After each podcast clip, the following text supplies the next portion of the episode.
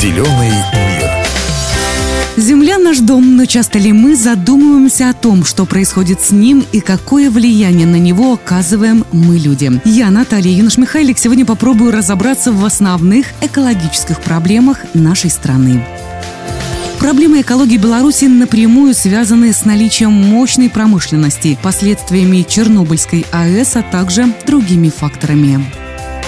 Еще одна важная проблема в Беларуси – это бытовые и промышленные отходы. В Беларуси ежегодно образуется около 30 миллионов тонн отходов, из которых бытовые отходы составляют 3 миллиона тонн. Каждый год объем растет на 20%. Существующие станции по переработке отходов способны перерабатывать только 12% бытовых отходов. Остальное сбрасывается на свалки или закапывается.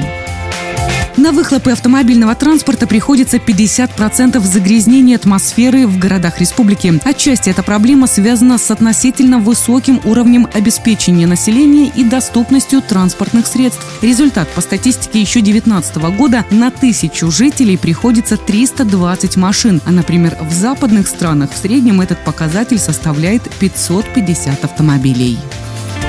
Сточные воды – главная причина загрязнения. Большинство рек в Беларуси загрязнены азотом и фосфорными соединениями ниже или выше так называемого максимально допустимого содержания, которое показывает концентрацию химических веществ в воде. Основная причина – сточные воды, которые сбрасываются из городских центров республики.